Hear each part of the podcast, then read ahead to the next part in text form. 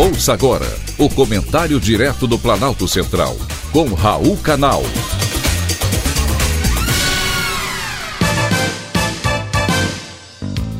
Queridos ouvintes e atentos escutantes, assunto de hoje: Síndrome de Havana. Há um mistério no ar que o governo americano está tentando desvendar. Por que seus diplomatas que trabalham em Genebra e em Paris adoeceram com uma suspeita de doença neurológica conhecida como Síndrome de Havana. Ao todo, quase 200 pessoas foram afetadas por essa condição ao longo dos últimos cinco anos. Mas que síndrome é essa? Alguns afetados relatam um zumbido baixo e uma pressão intensa no crânio. Outros sentiram uma pulsação de dor Há quem não tenha ouvido nenhum som nem sentido calor ou pressão. Entretanto, para aqueles que ouviram o som, tapar os ouvidos não fez diferença nenhuma. Algumas das pessoas que enfrentaram essa síndrome ficaram com tonturas e fadiga durante meses.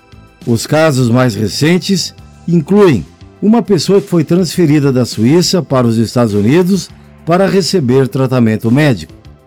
A síndrome de Havana surgiu pela primeira vez em Cuba em 2016 e afetou diplomatas, espiões, funcionários e familiares dos Estados Unidos, bem como vários diplomatas canadenses que atuavam na capital cubana. O secretário de Estado, Anthony Blinken, disse que o governo americano está trabalhando para desvendar o mistério. Em entrevista a uma emissora de TV, Blinken relatou ter se encontrado com funcionários do Departamento de Estado ao redor de todo o mundo, que lhe contaram sobre a doença e como suas vidas foram extremamente afetadas.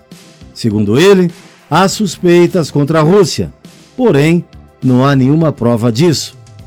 Ele informou que até o momento não se sabe exatamente o que aconteceu e quem seria o responsável. Ele disse que há temores de que um país adversário possa estar afetando diplomatas com algum equipamento baseado em microondas. Até parece filme de Hollywood.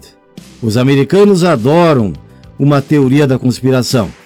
Uma das suspeitas levantadas partiu do professor James Lynn, da Universidade do Illinois, após ter lido os primeiros relatos sobre sons misteriosos em Havana. Imediatamente suspeitou que as microondas fossem as responsáveis pelo problema. Desde a Segunda Guerra Mundial, há relatos de pessoas sendo capazes de ouvir algo quando o radar próximo foi ligado e começou a enviar microondas para o espaço, mesmo sem ruídos externos. Foi um privilégio ter conversado com você.